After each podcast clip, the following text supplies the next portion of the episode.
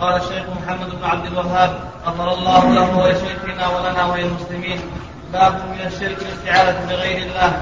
وقوله تعالى وأنه كان رجال من الإنس يعوذون برجال من الجن فزادوهم رهقا. وعن قولة بنت حكيم قال سمعت رسول الله صلى الله عليه وسلم يقول من نزل منزلا فقال أعوذ بكلمات الله التامات من شر ما خلق. لم يضره شيء حتى يرحل من منزله ذلك. رواه مسلم. باب من الشرك أن يستغيث بغير الله أو يدعو غيره طيب بسم الله الرحمن الرحيم. الحمد لله رب العالمين والصلاة والسلام على نبينا محمد وعلى آله وصحبه أجمعين. قال رحمه الله باب من الشرك الاستعاذة بغير الله.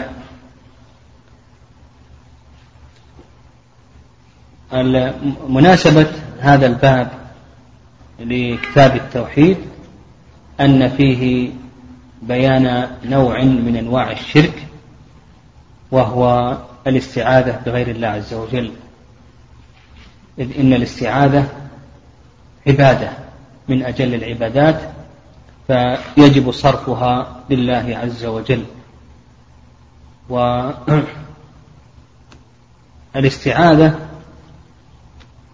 في اللغة الالتجاء والاعتصام والمراد بها في اللغة الالتجاء والاعتصام والمراد بها الهرب من شيء تخافه إلى من يعصمك منه. الهرب من شيء تخافه إلى من يعصمك منه. والاستعاذة تنقسم إلى أقسام. و سيأتينا إن شاء الله بيان أقسام دعاء غير الله عز وجل. وما يقال في أقسام دعاء غير الله عز وجل يقال في الاستعاذة بغير الله عز وجل. قال رحمه الله وقوله تعالى وأنه كان رجال من الإنس. من الإنس صفة لرجال.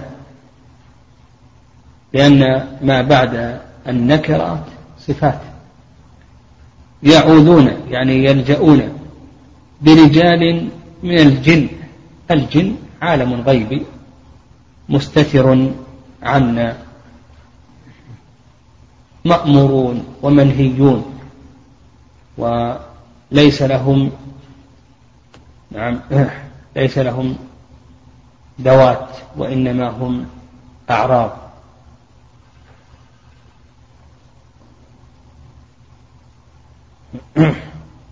قال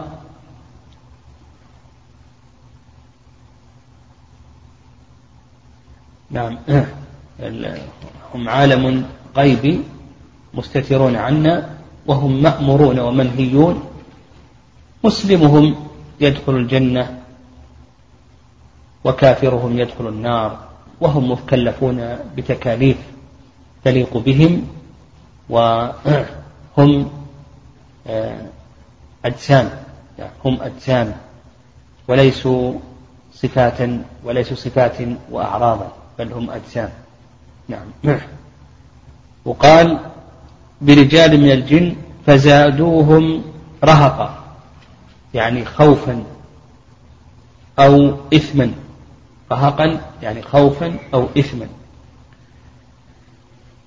وجه الدلالة من هذه الآية أن الله سبحانه وتعالى حكى عن مؤمن الجن أنهم لما تبين لهم دين الرسول صلى الله عليه وسلم وآمنوا به ذكروا أشياء من الشرك.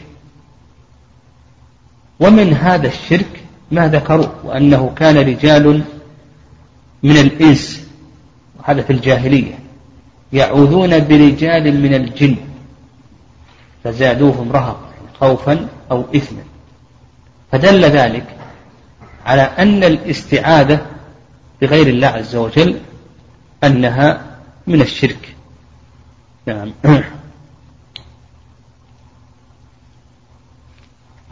قال نعم.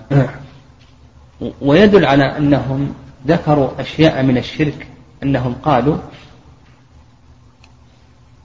ولن نشرك بربنا أحدا. لما ذكروا أن هؤلاء الرجال من الإنس في الجاهلية يعوذون بهؤلاء الجن. قالوا ولن نشرك بربنا أحدا. مما يدل على أن الاستعاذة بغير الله عز وجل أنها شرك. قال وعن خولة بنت حكيم قالت سمعت رسول الله صلى الله عليه وسلم يقول من نزل منزلا من؟ هذه شرطية. ونزل منزلا يعني أي منزل في الحضر أو في السفر في داخل البنيان أو خارج البنيان فقال أعوذ بكلمات الله التامات. كلمات الله المراد بها القرآن. التامات يعني التي لم يلحقها نقص بأي وجه من الوجوه من شر ما خلق لم يضره شيء حتى يرحل من منزله. يعني حتى يرحل من منزله. وفي هذا في هذه الآية يعني مناسبة هذه الآية للباب أن النبي صلى الله عليه وسلم في هذا الحديث وجه إلى الاستعاذة المشروعة وهي الاستعاذة بالله عز وجل. لأن القرآن صفة من صفات الله فالاستعاذة به استعاذة بالله عز وجل. ويقابل ذلك الاستعاذة الشركية. دل ذلك على أن الاستعاذة بغير الله عز وجل أنها شرك. قال وأيضا من وجه آخر يدل على أن الاستعاذة عبادة لأن النبي صلى الله عليه وسلم شرعها أمر بها. والعبادة اسم جامع لكل ما يحبه الله ويرضاه من الأقوال والأفعال الظاهرة والباطنة. قال رحمه الله باب من الشرك أن يستغيث بغير الله أو يدعو غيره. مناسبة هذا الباب لكتاب التوحيد أن الدعاء عبادة وأن الاستغاثة عبادة وأن صرفها لغير الله عز وجل أنه شرك مخرج من الملة والاستغاثة طلب الغوث وهو إزالة الشدة والفرق بين الاستغاثة والدعاء أن الاستغاثة لا تكون إلا من مكروب. أما الدعاء فإنه يكون من مكروب وغيره فالدعاء أعم. يعني الدعاء أعم من الاستغاثة. نعم. قال ولا تدعو نعم أن يستغيث بغير الله أو أن يدعو غيره. طيب. الدعاء ينقسم إلى أقسام. لأن هذه الأقسام تأتي في الاستعاذة وتأتي كذلك أيضا في الاستغاثة. يعني ما يقال في الدعاء يقال في الاستعاذة وكذلك أيضا يقال في الاستغاثة. القسم الأول أن يدعو الأموات في تفريج الكربات. وإزالة الشدة فنقول بأن هذا شرك مخرج من الملة حتى لو دعا ميتا في أمر يسير نقول بأنه شرك لماذا؟ لماذا نقول بأنه شرك؟ كان شركا أكبر أن الذي يقدر على فعل الشيء دون مباشرة السبب هو الله عز وجل إذا دعا هذا المخلوق ولو دعاه في بأمر يسير اعتقد أنه يستطيع أن يفعل الشيء دون مباشرة السبب. ها؟ فجعله مساويا لله عز وجل في هذه الخصيصة. الذي يستطيع ويقدر على فعل الشيء دون مباشرة السبب هو الله سبحانه وتعالى. أما المخلوق لا بد أن يباشر. الله سبحانه وتعالى هو الذي يقول للشيء كن فيكون. فإذا اعتقد أنه لأنه أصبح الآن جثة هامدة لا يستطيع أن أن يباشر. فكيف تدعوه؟ وهو لا يستطيع أن يباشر. فإذا فعلت ذلك ها ساويته بالله عز وجل فيما هو من خصائصه فإن الله سبحانه وتعالى هو الذي يفعل الشيء دون أن يباشر السبب. أما المخلوق فلا بد أن يباشر السبب. طيب هذا القسم الأول. نعم. القسم الثاني نعم القسم الثاني أن يدعو الله عز وجل. نعم القسم الثاني أن يدعو الله عز وجل. وهذا من أجل العبادات وأفضل القربات. ويدل لذلك قول الله عز وجل وأن المساجد لله فلا تدعوا مع الله أحدا. القسم الثالث أن يدعو المخلوق بأمر لا يقدر عليه إلا الله عز وجل. كما لو سأل المخلوق آه، سأله أن يجري السحاب وأن ينزل المطر وأن يدخله الجنة وأن يعيده من النار ونحو ذلك فنقول بأن هذا شرك أكبر مخرج من الملة. القسم الثالث أو القسم الرابع أن يدعو المخلوق برغبة ورهبة لا تكون إلا لله عز وجل. أن يدعو المخلوق برغبة ورهبة.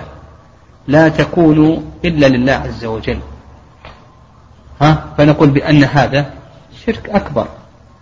لأن هذا نوع من الذل والذل عبادة. نعم الذل عبادة. ولهذا سيأتينا إن شاء الله في أقسام المحبة أن من أقسام المحبة العشق. والعشق كما ذكر ابن القيم وغيره إنه, إنه نوع من أنواع العبادة. لأن فيه ذل أو الذل للمحبوب وهذا لا يكون إلا لله عز وجل. طيب القسم الخامس. القسم الخامس. دعاء الغائبين. دعاء الغائبين. نعم. كان يقول يا فلان يا حسين يا علي ونحو ذلك إلى آخره. ها؟ فهذا حكمه شرك أكبر. لماذا كان شركا أكبر؟ ها؟ صح لأن اتساع السمع لسماع البعيد من خصائص الله. اتساع السمع لسماع البعيد هذا من خصائص الله. فكونه يدعوه يعتقد أنه يسمعه وأن سمعه يتسع لهذا. فيكون صرف خصيصة من خصائص الخالق للمخلوق. القسم السادس. نعم القسم السادس أن يدعو المخلوق فيما يقدر عليه. نعم أن يدعو المخلوق فيما يقدر عليه. فنقول بأن هذا جائز ولا بأس به. والنبي صلى الله عليه وسلم يقول وإذا دعاك فأجبه فإذا كان المخلوق يقدر عليه فإن هذا جائز ولا بأس به. هذه الأقسام التي ذكرنا في الدعاء تأتي في أي شيء؟ في الاستعاذة وتأتي أيضا في الاستغاثة. نعم والله أعلم.